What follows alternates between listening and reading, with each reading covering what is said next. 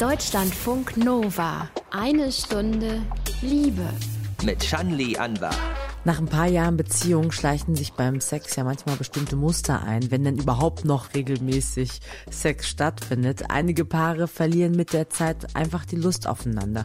Und wir klären, wie Sex auch in einer langen Beziehung aufregend bleiben kann, mit Psychotherapeutin Danja Schiftern aus der Schweiz, die auch klinische Sexologin ist. Wichtig ist, sexuelle Wünsche, aber auch Probleme offen anzusprechen. Also viele denken dann, naja, ist besser dieses, jenes Geheimnis zu behalten, kommt vielleicht nicht so drauf an und ne, ne, ne. Aber schlussendlich macht es eben das genau aus, weil wenn man dann jedes Mal im Bett liegt und der andere ist der Meinung, dass er was ganz Gutes macht und man selbst findet aber, nee, aber es ist nicht schon wieder diese Nummer, dann bin ich ja schlussendlich auf den anderen im Minimum genervt. Also es heißt, früher oder später steht der Tropfen hüllt der Stein, mache ich so tatsächlich meine Beziehung auch kaputt. Wie können wir das verhindern und bestimmte ja, sexuelle Hindernisse überwinden? Darauf geht Danja Schiff dann ein und sagt, guter Sex ist Übungssache. Also ich staune immer noch, dass das nicht zur Allgemeinbildung gehört weil es ist ja tatsächlich so, dass wir alles im Leben üben können, wie Musik spielen, wie tanzen, wie Sprache lernen etc. Und so ist auch die Sensibilität von den Geschlechtern, also von den Genitalien übbar. Und der Witz an der Sache ist, je breiter meine Genitalien spüren können, je vielfältiger meine Genitalien spüren können, desto besser kann ich mich auch mein Gegenüber einstellen und desto mehr Spaß macht es mir dann als Folge. Auf die einzelnen Bausteine auf dem Weg zu mehr Spaß beim Sex, wenn man schon lange zusammen ist oder sich vielleicht auch gerade neu kennengelernt hat, gehen wir gleich ein. Zum Einstieg hören wir erstmal ein paar aus Berlin, ähm, wie sich der Sex innerhalb von fünf Jahren Beziehung verändert hat. Willkommen zu Eine Stunde Liebe. Deutschlandfunk Nova. Sex in langen Beziehungen, darüber sprechen wir heute in einer Stunde Liebe. Sarah und Robert sind seit fünf Jahren zusammen, beide Anfang 30, leben in Berlin, Schöneberg. Die kannten sich schon aus der Schulzeit, sind aber später erst zusammengekommen. Über so einen Umweg in Hamburg übrigens und dann sind sie wieder nach Berlin zurück.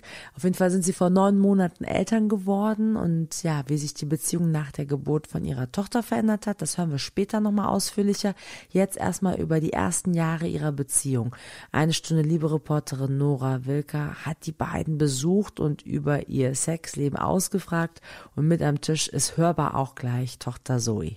Normale Milch oder Hafer ist Sarahs erste Frage, als ich morgens um neun in ihrer typischen Berliner Altbauwohnung am Frühstückstisch sitze. Und seid ihr aufgeregt? Beim nee. Frühstück schon über Sex sprechen? nee, ich bin nicht aufgeregt. Nee? Ich glaube, ich rede sowieso öfter über Sex mit Leuten als du. Ist es so? Also ja, ich glaube, Frauen machen das generell einfach öfter. Das kann sein. Sarah und Robert sind seit fünf Jahren zusammen. Da kennt man den anderen körperlich ziemlich gut, erzählt Sarah, während sie den Babybrei anrührt. Das, was man am Anfang irgendwann rausgefunden hat, was der Partner gut findet und wie das gut funktioniert zusammen, dass man dann irgendwann natürlich einfach schon weiß, okay, wenn ich das jetzt mache, dann weiß ich, was dann passiert. Also irgendwann kennst du dann alles. Lässig holt Robert Zoe zu uns, die im Schlafzimmer mindestens zum zweiten Mal an diesem Morgen aufgewacht ist. Gerade ist das eher sein Job. Robert hat Eltern Elternzeit, damit Sarah sich wieder auf ihre Doktorarbeit in Neuropsychologie konzentrieren kann. Mit Zoe auf dem Arm erzählt Robert, wann das Sexleben der beiden für ihn am besten war. Er weiß nämlich genau, das war nicht ganz am Anfang. Wo man sich so ein paar Monate kennt, man hat irgendwie schon sich so ein bisschen eingegroovt, aber es ist immer noch so dieser, diese Aufregung von was Neuem so dabei. Für mich war da der beste Sex. Keine Ahnung, man hat auch immer das Gefühl, man kann so die Finger nicht voneinander aber es ist halt schon voll eingespielt, wenn man weiß, wie man halt, keine Ahnung, den gut befriedigt so ungefähr. Die Combo ist irgendwie, glaube ich, gut. Viel exzessiver Sex. Diese Phase ging bei Sarah und Robert relativ lang, ein bis zwei Jahre. Mittlerweile schwankt das und es gibt auch Phasen, in denen wenig oder gar nichts läuft. Klar, man hat auch einfach in einer langen Beziehung dann einfach Phasen, wo man sich vielleicht mal nicht so gut versteht oder oder Stress kurz. im Job. Ja. Das war ja auch immer ein großes Thema bei uns, also vor allem für dich, ja. wo du dann einfach auch manchmal nach Hause kamst und einfach wirklich so fertig warst, dass du selbst ein Gespräch mit mir schon anstrengend fandest und eigentlich eher nur so warst, ich will jetzt einfach nur abschalten und nichts machen, was ja auch verständlich ist und phasenweise total okay ist. Wie man aus solchen Phasen wieder herauskommt, dafür hat Robert eine ganz pragmatische Lösung. Wenn ich ganz ehrlich bin, fand ich, war es immer so, wenn es eine längere Phase gab, dann braucht es eigentlich einfach einmal Sex. Das erste Mal ist dann vielleicht jetzt gar nichts so Besonderes, aber das ist so ein bisschen wie, keine Ahnung, dass der Knoten gelöst ist. Dann entsteht eigentlich wieder erst so diese Leidenschaft, ja, finde ich, nach so einer Phase. Es braucht gar nicht so diesen einen irgendwie besonderen Moment oder man muss sich jetzt sofort was Besonderes ausdenken, sondern manchmal reicht genau das und dann bekommt man Lust aufeinander, dann hat man Ideen oder dann äußert man seine Wünsche. Robert und Sarah, wie sich der Sex in fünf Jahren Beziehung so verändert hat und was den beiden eben am besten hilft, um die sexuelle Ebene aufrechtzuerhalten. Und wir hören die beiden später nochmal, wenn es darum geht, was sich speziell in der Schwangerschaft und nach der Geburt ihrer Tochter bei den beiden verändert hat auf der sexuellen Ebene. Eine Stunde Liebe. Guter Sex ist Übungssache, ist die Devise von Psychotherapeutin und der klinischen Sexologin Danja Schifftan. Sex in einer langen Partnerschaft ist ein Prozess, ähm, ja, den man optimieren kann, falls es ein bisschen langweilig geworden ist oder einen mit der Zeit vielleicht was stört am Partner, an der Partnerin. Dann ja, bevor ähm, ja man sich mit der Partnerin, dem Partner austauscht, ist es aus deiner Sicht eigentlich wichtig, dass man seine eigene Sexualität in den Fokus rückt. Ne? Also wie macht man das am Also besten? genau wie du sagst, darum geht's. Wie macht man das eigentlich? Also da sind wir schon genau beim richtigen Satz weil die allermeisten haben so eine Gewohnheit, so eine Routine, die sie aber gar nicht hinterfragen. Und häufig ist es so, dass die meisten Menschen das seit dem etwa Kindergarten genau gleich machen. Also stellen wir uns vor, so fünf, sechs, sieben Jahre, also alt. Und dort beginnt es und dann vielleicht mit 30, mit 25, mit 20 macht man es immer noch gleich. Und den allermeisten fällt das schon gar nicht mehr auf. Und dann merken aber zum Beispiel Frauen, wenn ich sie dann befrage, ach, ich gehe ja gar nie in die Vagina rein, ich bleibe immer vor allem an der Klitoris, also sprich rund um die Vulva, also am äußeren Genital und sind dann eigentlich total überrascht, dass sie merken, ja klar, wenn ich da gar nie hingefasst habe in die Vagina, Schrägstrich Scheide, dann kann ich ja dort gar nicht so viel erleben. Und darum sind wir dann schon voll im Thema drinnen. Dann kommen so die Aha-Erlebnisse nacheinander. Und dann halt mit jedem Mal üben. Und man weiß halt zum Beispiel beim Musikinstrument üben, ist es schlauer, wenn man jeden Tag zehn Minuten übt, anstatt vielleicht eine Stunde am Stück und nur einmal vor der nächsten Musikstunde und dann vielleicht nach der zehnten Musikstunde merkt man, ah, das ist ja schon total normal und geübt und es ist mehr so im Vergleich mit dem, dass man einfach diese Erfahrung macht. Wir haben eben Sarah und Robert gehört, es ist äh, eigentlich schon ein bisschen typisch, dass am Anfang der Beziehung der Sex eine ziemlich große Rolle spielt bei Paaren und man auch viel miteinander schläft. Und warum verändert sich das dann bei den meisten Paaren so nach ein, zwei Jahren? Hat das auch mit den Hormonen zu tun? Genau, also auch da gibt es eine relativ simple Antwort. Und das gefällt mir eben an der Sexualtherapie, wenn man sie so anschaut wie ich, dass es eigentlich eben nicht so magisch und hilflos und so schlussendlich ist. Weil man muss sich vorstellen, wenn man frisch verliebt ist, dann hat man einen enormen Hormoncocktail, der da quasi im Oben, also im Herz, im Gehirn am Wirken ist. Und dieser Hormoncocktail, der macht so wie ein riesen Echo im Geschlecht. Also das heißt, der, der Auslöser ist quasi im Herz und Gehirn und macht halt einfach eine Welle im Geschlecht drinnen, also im Genital drinnen. Und wenn halt diese Welle mehr und mehr abebbt, weil man sich halt sicherer miteinander ist, weil man sich halt besser kennt, dann fehlen einem diese, dieser Cocktail. Und erst dann zeigt sich eigentlich, was Mann oder Frau oder Frau und Frau und Mann und Mann jeweils am Genital schon geübt hat. Also erst dann zeigt sich, zu was bin ich eigentlich von mir aus fähig. Und da scheitern dann viele Paare, weil die merken ja, nee, aber wenn man jetzt da nur einfach ein bisschen am Penis reiben muss und naja, ist aber halt nicht so spannend, dann wirkt sich halt das auch aus in der Partnerschaft, dass man dann merkt, nö, jetzt werde ich ein bisschen faul, ist viel praktischer, wenn ich das alleine mache Dafür brauche ich ja den anderen nicht unbedingt. Wenn ich es mit dem anderen tue, dann raubt mir das vor allem ganz viel Schlaf oder dann macht der mir irgendwie noch weh, weil der ja eher stärker reibt oder schwächer reibt oder was auch immer. Und so enden dann viele Paare so ein bisschen im, ja, vielleicht pragmatischen Sex, aber sicher nicht mehr in dem Sinne lustvollem Sex. Bei der Selbstanalyse, zu der du ja rätst, ähm, geht es eben auch um die Frage, was für ein Erregungstyp man ist. Also was gibt es denn da für unterschiedliche Typen? Kannst du ein Beispiel nennen? Also das sind ja so in dem Sinn künstliche Kategorien. Aber bei vielen zeigt sich, dass die einen über Reibung funktionieren. Das ist so das Klassische. Bei Männern nennen wir das so Wichsen, also einfach schnell reiben an, am Penis, irgendwo am Schaft. Bei den Frauen ist das dann Reiben an der Klitoris oder Vulva oder vielleicht noch mit Vibration mit einem Vibrator oder so. Dann gibt es aber auch Menschen, die erregen sich über Druck. Also das heißt, die klemmen dann die Beine ganz stark zusammen oder die merken, die können da, wenn sie die Oberschenkel ganz stark zusammendrücken und die Vagina hochziehen, dass das Erregung auslöst, können Männer auch. Und dann gibt es aber auch noch so der Typ, der über ganz viel Bewegung, über lustvolle Bewegung, die da die Erregung herstellen können, aber vielleicht manchmal dann nicht so kanalisieren können, sondern die Erregung ist irgendwie so ein bisschen überall, aber vielleicht nicht so hinführen zu einem Orgasmus. Und dann gibt es noch so dieser Typ, der, der hat so Verschiedenes gelernt und der kann sich so ein bisschen an die Umstände anpassen. Du forderst einen ja auch dazu auf, ähm, im Grunde zu erkunden, was für einen persönlich schöner Sex ist so. Und äh, wenn ich vielleicht nicht so viele Beziehungen bisher hatte und jetzt in einer Langzeitbeziehung stecke, das geht manchen Leuten ja auch so, oder vielleicht von einer Langzeitbeziehung in die nächste gestolpert bin und da auch nicht viele Vergleiche ziehen kann, ähm, wie erkunde ich denn dann, was ist schöner Sex für mich? Ja, ist total spannend, weil das war ja ursprünglich auch überhaupt mein Anstups um in die Sexualtherapie reinzugehen, weil ich gemerkt habe, da hat ja niemand eine Antwort für mich und das ist ja eigentlich total komisch, weil da sollte man ja drüber reden können.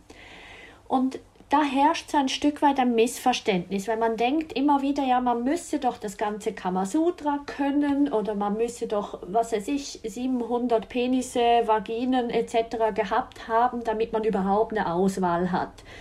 Ja, das kann man, aber auch da sind wir wieder vor allem im Bereich von der Aufregung drinnen und Aufregung relativiert sich über die Zeit. Viel schöner wird wie wenn man es zum Beispiel mit dem Joggen macht. Als ich mit Jogging angefangen habe, fand ich es total anstrengend. Und habe so gedacht, oh nee. Und als ich fertig war, dachte ich, naja, was reden jetzt alle so davon, dass das so spaßig ist? Naja, ich finde es vor allem anstrengend. Und das Tolle an mir war damals, dass ich trotzdem dran geblieben bin, weil ich dachte, naja, wenn alle das so gut erleben, irgendwas muss ich da noch machen. Und dann habe ich mir Literatur geholt und habe so YouTube-Videos geguckt und habe gemerkt, aha, ich muss lockerer joggen. Ich muss nicht schneller, ich muss eher langsamer und ich muss gucken, dass so mein ganzer Körper in Schwung kommt. Und ich muss mir Zeit lassen. Und dann war ich erst drei Minuten, dann zehn Minuten etc.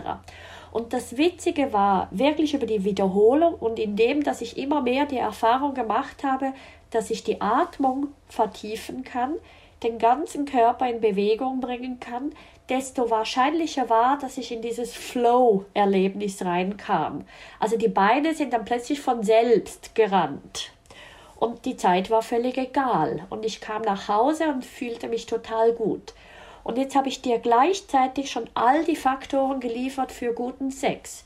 Wenn ich eine tiefe Atmung haben kann, wenn ich tatsächlich meinen ganzen Körper in Bewegung bringen kann, ideal ausgehend vom Becken, wenn ich mir Zeit lasse, wenn ich mich aufwärme und auch wieder abkühlen lasse, dann habe ich das Potenzial da, dass sich meine Gedanken nur auf meinen Körper richten, nur da sind, alles in Bewegung ist, alles sich gut anfühlt und ich rundherum alles vergesse, die doofen Nachbarn, die Geräusche von der Baustelle etc. und die stinkenden Socken, die herumliegen sowieso, weil da bin ich total bei mir und gleichzeitig, und das ist eben das Coole, total auch beim anderen. Also ich kann beides in dem und gehe raus und merke, ach, das war jetzt ein Ganzkörpererlebnis. Das sind auf jeden Fall schon mal lauter Tipps, die wir gehört haben. Wir wollen noch ein paar mehr hören von der klinischen äh, Sexologin Danja Schiftern. Sie gibt Menschen, die in einer langen Partnerschaft sind, Ideen mit, wie eben die sexuelle Beziehung für beide Seiten spannend und aufrecht erhalten werden kann in einem schönen Sinne. Wir sprechen gleich weiter darüber in eine Stunde Liebe, welche konkreten Bausteine dafür notwendig sind. Deutschlandfunk Nova. Guten Sex kann man lernen, sagt Tanja Schiff dann und schreibt in ihrem neuen Buch Keep It Coming, wie man das auch in einer langen Beziehung aufrechterhalten kann, guten Sex. Tanja, wir haben ja vorhin Sarah und Robert gehört, nach fünf Jahren Beziehung ähm, sagen sie ja, der Sex ist routinierter geworden, aber Sarah findet das gar nicht so schlecht, weil sie halt eben mit der Zeit weiß, was Robert gefällt und umgekehrt. Also ähm, dieses Gefühl, ich muss aus Sexroutinen ausbrechen und wir müssen im Bett immer wieder Neues ausprobieren, damit die Liebesflamme lodert. Setzt das manche nicht vielleicht auch unnötig unter Druck? Ja, total. Also vor allem, weil häufig habe ich das Gefühl, die Idee, das am Leben zu erhalten, ist aus den falschen Motiven. Das ist ein bisschen frech gesagt. Wir haben gehört jetzt von diesem Paar, dass sie es gut findet, dass sie weiß, was er will. Und da würde ich natürlich ein paar schon mal so ein bisschen genauer befragen, warum ist es denn so wichtig zu wissen, was der andere will und warum traut man dem nicht zu, dass der sich holt, was der will. Oder weil häufig haben wir so ein Dilemma, dass Paare quasi miteinander im Bett liegen und beide gucken eigentlich nur auf den anderen. Und ich nenne das Entwicklung von gesundem Egoismus, dass man eben lernt, selbst zu spüren, was will man, selbst auszusprechen, sich so zu bewegen, dass man genau diese Reibung oder diesen Druck kriegt vom anderen, den man will. Und dann wird es eben auch interessanter für einen selber. Und dort ist eigentlich das Geheimnis. Diesen gesunden Egoismus, den du beschreibst, das ist im Grunde einer der Bausteine, einer der Elemente, du nennst zehn an der Zahl, ja, auf die wir achten können in einer langen Partnerschaft. Äh, aber auch wenn wir jemanden neu kennenlernen und uns gerade sexuell mit dieser Person finden. Ne? Und ähm, da bei diesem Baustein ist ja Nummer eins nochmal wieder eben die Neugier aufs eigene Geschlecht. Also da bewusst hinzuspüren, Vulva oder Penis was hat das eben für Vorteile, wenn ich sozusagen mich selber, meinen Körper selber gut kenne, bevor ich dann ins Miteinander gehe? Ja, nehmen wir mal an, wir nehmen jetzt mal den Mann ins Zentrum. Und der ist sich gewöhnt, so einfach auf dem Stuhl zu sitzen, in der Selbstbefriedigung und am Penis zu reiben. Und vielleicht im schlechtesten, besten Fall auch noch die ganze Aufmerksamkeit in einem Porno zu haben. Also das heißt, er ist ja komplett nicht bei sich und macht vielleicht was ganz Kleines, Routiniertes an seinem Penis. Und dann hat er aber Sex und merkt, oh, diese Vagina ist feucht oder er benutzt noch Kondome und merkt, diese Empfindung am Penis ist ja komplett anders. Und dann passiert im Normalfall, dass er dann entweder ganz starke Fantasien sich herholt, um das irgendwie überbrücken zu können, oder er muss sich noch schneller bewegen, oder er muss halt die Partnerin schlecht machen und muss sagen, nee, du bist halt zu weit oder du bist zu feucht, das ist doof. Oder muss das Kondom weglassen. Und schon sind wir in einem Teufelskreis drin, weil der hat Angst um seine Erektion, der hat Schiss, dass er die verliert, hat Schiss, dass er dann quasi sich nicht mehr als ganzen Mann fühlt, so. Und dabei wäre es total einfach, wenn der jetzt in der Selbstbefriedigung üben würde, dass der auch mit ganz zarten Berührungen oder eben mit viel Flüssigkeit sich erregen kann, zum Beispiel mit Gleitmittel, dann hat er ein totales Erfolgserlebnis und wird sich völlig frei bewegen können in der Frau.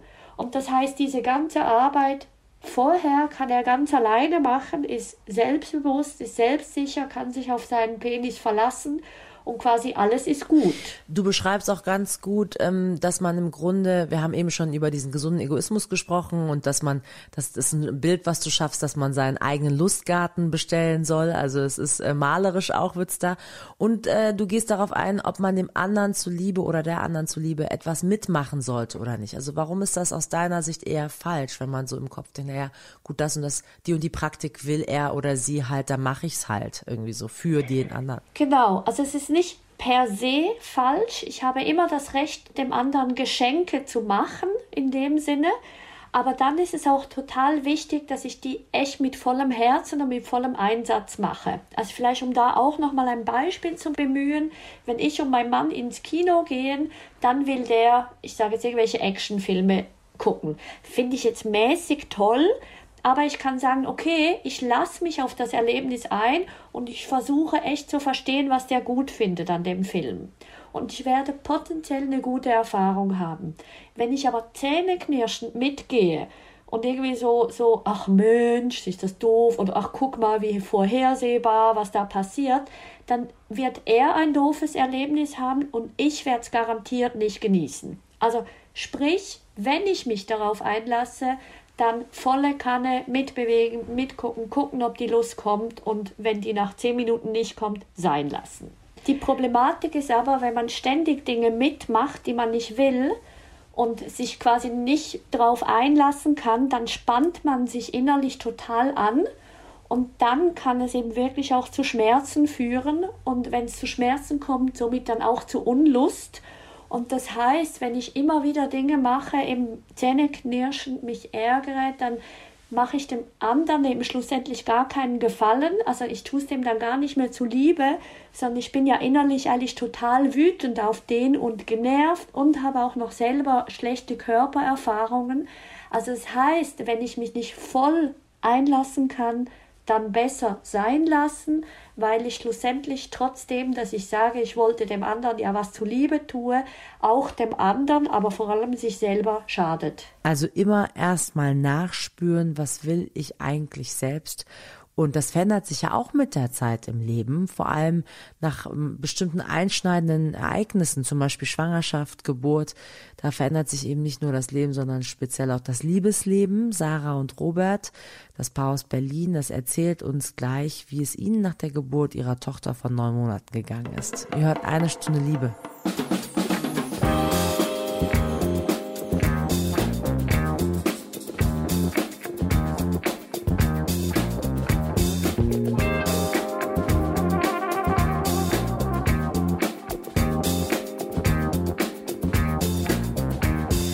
Wie verändert sich Sex in einer langen Beziehung? Darüber sprechen wir heute in eine Stunde Liebe und wir haben eben schon Sarah und Robert gehört. Die beiden sind seit fünf Jahren zusammen Robert, der leitet eine Musikagentur und Sarah macht gerade ihren Doktor in Neuropsychologie an der Berliner Charité.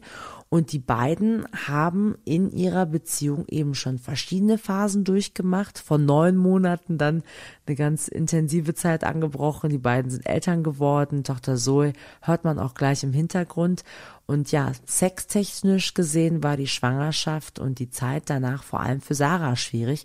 Und da spielte vieles eine Rolle. Wie sieht man dann auch aus nach der Schwangerschaft? Oh Gott, ist alles gar nicht mehr so fest wie vorher. Und dann hat man natürlich auch selber irgendwie so seine eigenen Issues. Und ich würde auch sagen, dass ich mich jetzt erst wieder richtig so fühle, als hätte ich meinen alten Körper wieder so ein bisschen zurück. Also ich fand, Schwangerschaft war jetzt gar nicht so ein Riesending. Mich hat es halt zum Beispiel überhaupt nicht gestört oder berührt. Das ist halt irgendwie, was sich körperlich verändert, so, ne? Also ich fand es immer trotzdem, fand immer trotzdem sehr anziehend. Das Krasse war halt einfach auch, dass wir eine Phase hatten von anderthalb Monaten, wo das mit dem Stillen bei mir nicht funktioniert hat und wo ich einfach emotional auch ein Wrack war. Und natürlich ist man dann, wenn ein Kind ständig an der Brust hängt, also wirklich gefühlt jede Stunde, dann ist man so, ich will nicht noch irgendjemand anderen jetzt gerade an meinem Körper dran haben. Man will auch mal seinen Körper so ein paar Minuten für sich alleine haben und die dann nicht dann direkt nutzen, um dann wieder so was Körperliches dann zu haben. Ich würde sagen, in den acht, neun Monaten, so, seitdem sie jetzt auf der Welt ist, finde ich sehr unterschiedliche Phasen. Ganz am Anfang ist so ein Baby ja, sage ich mal, sehr viel am Schlafen und eigentlich hat man viel mehr Möglichkeiten theoretisch, sich körperlich nahe zu kommen. Da ist aber dann erstmal dieses, man muss erstmal selber irgendwie einen Weg finden, äh, Eltern zu sein. Diese Mama- und Papa-Rolle irgendwie steht erstmal im Vordergrund. Dann kommt bei dem einen, bei uns war es halt ich, vielleicht das zuerst zurück, das Interesse und die Lust darauf. Und dann ist es eben, wie Sarah gerade schon gesagt hat, also das das Körperliche bei der Frau auch nochmal nach so einer Geburt ja irgendwie was ganz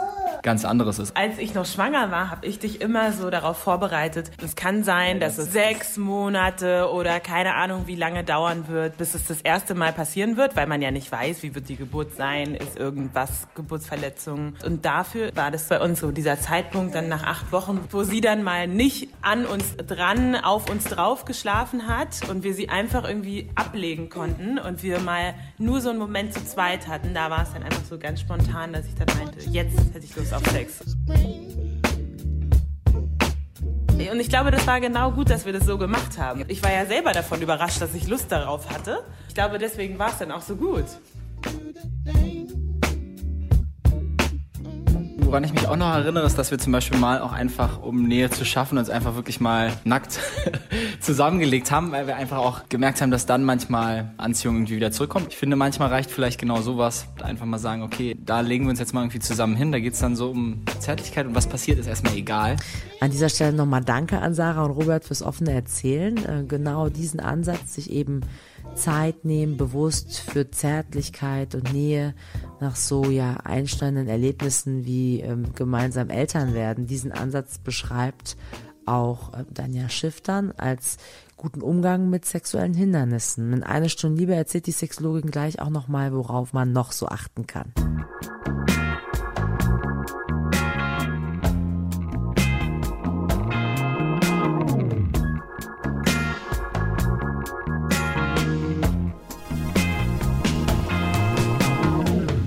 Deutschlandfunk Nova auf dem Weg ins Wochenende. In einer Stunde Liebe geht es um die Frage, wie Sex in einer langen Beziehung aufregend bleiben kann und wie wir mit bestimmten sexuellen Hindernissen umgehen können. Und damit beschäftigt sich auch die klinische Sexologin Danja Schiftern, die ihre Praxis übrigens in Zürich hat. Ich wollte gerne nochmal das Beispiel aufgreifen. Danja, du beschreibst ja selber auch in deinem Buch Keep It Coming ja auch den Fall eines Paares nach der Geburt ihres Kindes. Ähm, bei den beiden hat es ein bisschen länger gedauert als zwei Monate, dass sie wieder Sex hatten der sich für beide gut angefühlt hat. Also was sind da so bei dem Thema Schwangerschaft, Geburt wirklich so die Hindernisse, die typischen? Also eigentlich sind es ganz viele Hindernisse. Von dem her, man darf das Thema schon nicht unterschätzen. Und zwar ein Haupthindernis ist, wenn genauso die Emotionen eigentlich gesättigt sind von diesem Kind, aber vielleicht auch von dieser enormen Anstrengung. Die Emotionen, mit denen kann man quasi nicht mehr rechnen. Und wenn man mit denen rechnen kann, dann tendenziell negativ. Und da sind wir wieder am Anfang von unserem Gespräch. Wenn die Emotionen so wichtig sind, dass das Geschlecht anspringt, dann nach der Schwangerschaft hat man keinen Zugriff mehr darauf. Das heißt, man ist darauf angewiesen, einfach das, was im Geschlecht passiert. Und da sind wir beim zweiten Teil. Durch eine Schwangerschaft verändert sich auch zum Beispiel bei den Frauen das Genital. Es wird häufig trockener. Es war vielleicht noch verletzt von der Geburt. Und das heißt, es fühlt sich alles mal so ein bisschen anders an. Und das verunsichert dann auch. Und der Mann macht dann häufig die Erfahrung, also wenn wir von einem heterosexuellen Paar ausgehen, dass er auch etwas verunsichert ist von seinen neuen Rollen, also das heißt die Emotionen, aber eben auch das Körperliche von der Frau, weil die ja dann häufig noch recht schwanger aussieht, ziemlich lang, vielleicht auch nicht mehr ganz so seinen Vorstellungen entspricht, die er vorher hatte. Und da muss, und sie übrigens auch, und das heißt, man kämpft so auf allen Ebenen darum, huch, es ist neu, huch, es ist unbekannt, aber eigentlich mag ich dich ja noch, aber du benimmst dich irgendwie total komisch und anders und so weiter und so weiter. Und das heißt, man ist sehr angewiesen darauf, bei sich selbst hinzuspüren, hinzugucken, wie kann ich meine Erregung entfachen, wie kann ich die aufrechterhalten, wie kann ich die steigern. Und das ist echt ein Prozess, der Zeit braucht. Und dieses Paar, was wir gehört haben, das macht dem das total gut. Die sagen, nee, komm, es muss echt nicht spannend sein, es muss echt nicht toll sein. Wir beginnen einfach uns anzunähern. Und das ist häufig das in dem Sinn einfachste, auch wenn es nicht einfach ist, dass man wirklich sagt, okay, wir versuchen es, wir gewöhnen uns aneinander und so haben wir am ehesten Erfolg, weil wenn man sich dann noch so weit auseinander bewegt, so viel Zeit vergehen lässt, dann ist die Hürde immer wie größer. Und äh, was ja auch hinzukommt an so einer schwierigen, stressigen Phase, vielleicht auch im Leben, also sie ist ja auch wunderschön, aber zeitlich und äh, körperlich sehr beanspruchend, dass es dann eben auch zu Streitereien kommen kann. Und auch das ist so ein Punkt. Wie ist das, wenn man im Clinch ist miteinander im Paar, trotzdem weiter Sex haben? Wie gelingt das, das auszublenden? Der Scherz quasi wäre, ja, unbedingt, erst recht weil wir wissen ja über körperliche Betätigung, da sind wir wieder beim Jogging. Also wenn ich jogge, joggen gehe und total wütend bin, dann geht es mir nachher besser. Also sprich, wenn ich mich auf Sex einlasse, ich muss ja den am Anfang gar nicht mögen, aber ich gebe mich doch volle Kanne rein, ähm, werde ich mich dem tatsächlich auch näher fühlen, weil mein Körper fühlt sich besser an. Aber für viele erscheint das unmöglich und für viele endet dann Sex auch in einem Machtspiel im Sinn von, ich weiß genau, wie wichtig dir das ist, also gebe ich es dir erst recht nicht. Ähm, und das macht dann aber mit der Zeit die, die, den Gap, also so den, der Unterschied zwischeneinander immer wie größer und der Sex wird eigentlich immer mehr sozusagen aufgeplustert und zu einem Problem gemacht, was vielleicht gar nicht sein müsste. Ein großer Punkt ist ja auch eben über ähm, die sexuellen Wünsche zu reden. Das klingt jetzt erstmal leicht, ist aber oft vielleicht schwer, vor allem wenn man lange zusammen ist und sich dann vielleicht erzählen muss, dass man schon länger etwas nicht so mochte, was ähm, im Bett passiert ist und so weiter. Wie durchbricht man denn so kleine Tabus in der Beziehung? Ja, das ist halt gar nicht so einfach, weil eben man hat, vor allem wenn man den anderen ja eigentlich mag, man hat total Schiss, viel zu verlieren. Also viele denken dann, naja, ist besser dieses, jenes Geheimnis zu behalten, kommt vielleicht nicht so drauf an und ne, ne, ne. Aber schlussendlich macht es eben das genau aus, weil wenn man dann jedes Mal im Bett liegt und der andere ist der Meinung, dass er was ganz Gutes macht und man selbst findet aber, nee, aber es ist nicht schon wieder diese Nummer, dann bin ich ja schlussendlich auf den anderen im Minimum genervt. Also es heißt, früher oder später steht der Tropfen hüllt der Stein, mache ich so tatsächlich meine Beziehung auch kaputt. Das heißt, im besten Fall ist es wirklich so, entweder man führt den anderen, also man legt seine Hand oder seinen Körper dahin, wo man das gerne hätte, oder man spricht es wirklich aktiv aus oder man meldet quasi sozusagen den Beziehungsrat an und sagt, du, ich möchte dann mal ein Gespräch über das Thema Sexualität, mach dir Gedanken und dann geht man am allerbesten in die Natur laufen oder spazieren und spricht dann darüber. Aber halt wichtig ist mir vor allem der Punkt, alle, die es ja eigentlich gut meinen und einander schützen wollen, das tun sie schlussendlich nicht mit so Aktionen. Es gibt noch so viel mehr. In, ähm, Im dritten Teil deines Buches gehst du auf sehr viele ähm, Praxisbeispiele auch ein, äh, die du selber mit Paaren erlebt hast.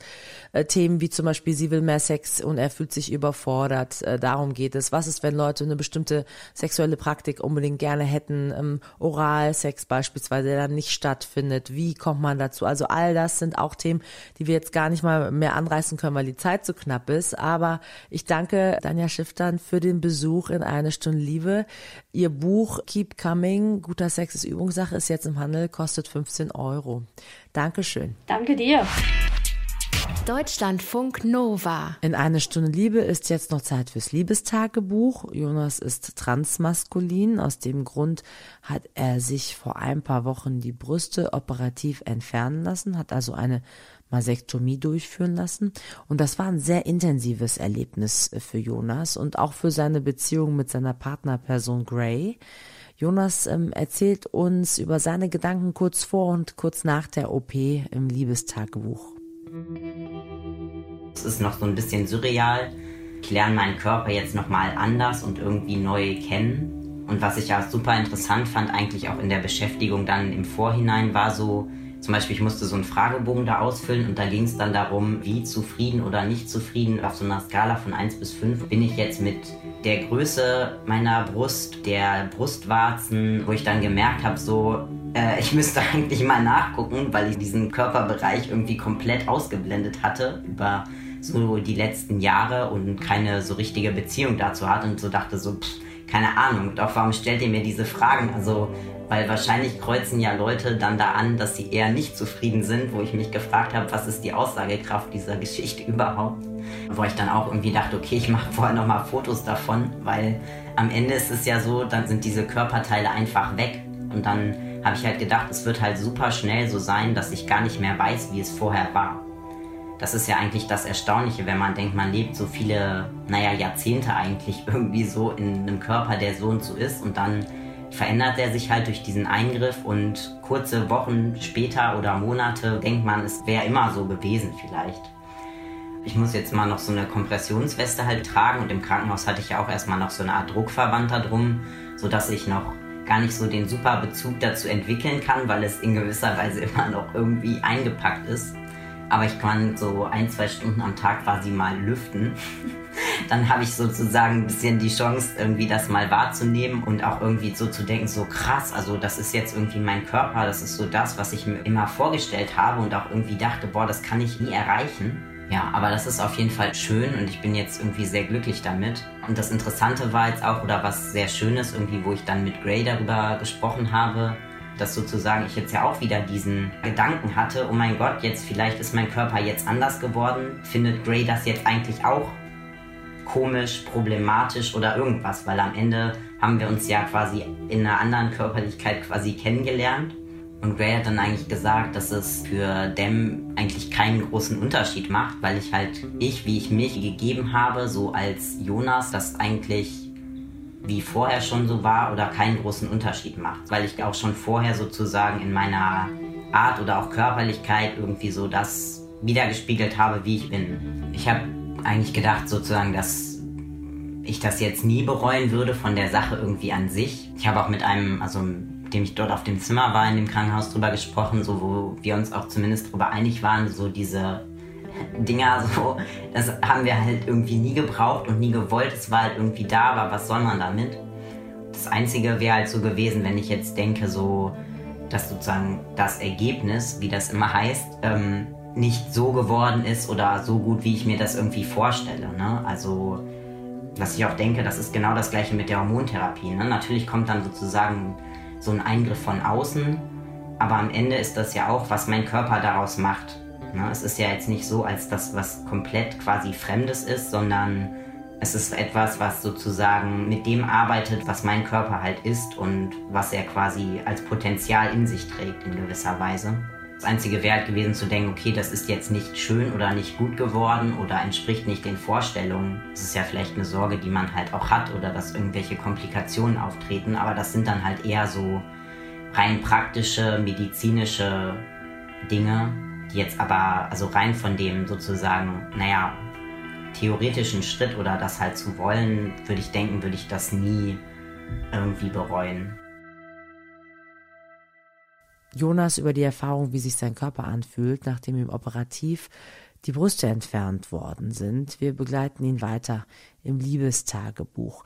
Ich bin Shanli Anwar und danke euch wie immer fürs liebevolle Lauschen. Deutschlandfunk Nova.